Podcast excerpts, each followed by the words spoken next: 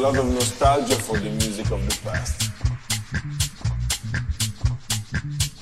There is an interest in Chicago's house from the 80s, Detroit techno from the 80s, Italo disco from the 80s, and also psychedelic music from the 60s or krautrock from the 70s.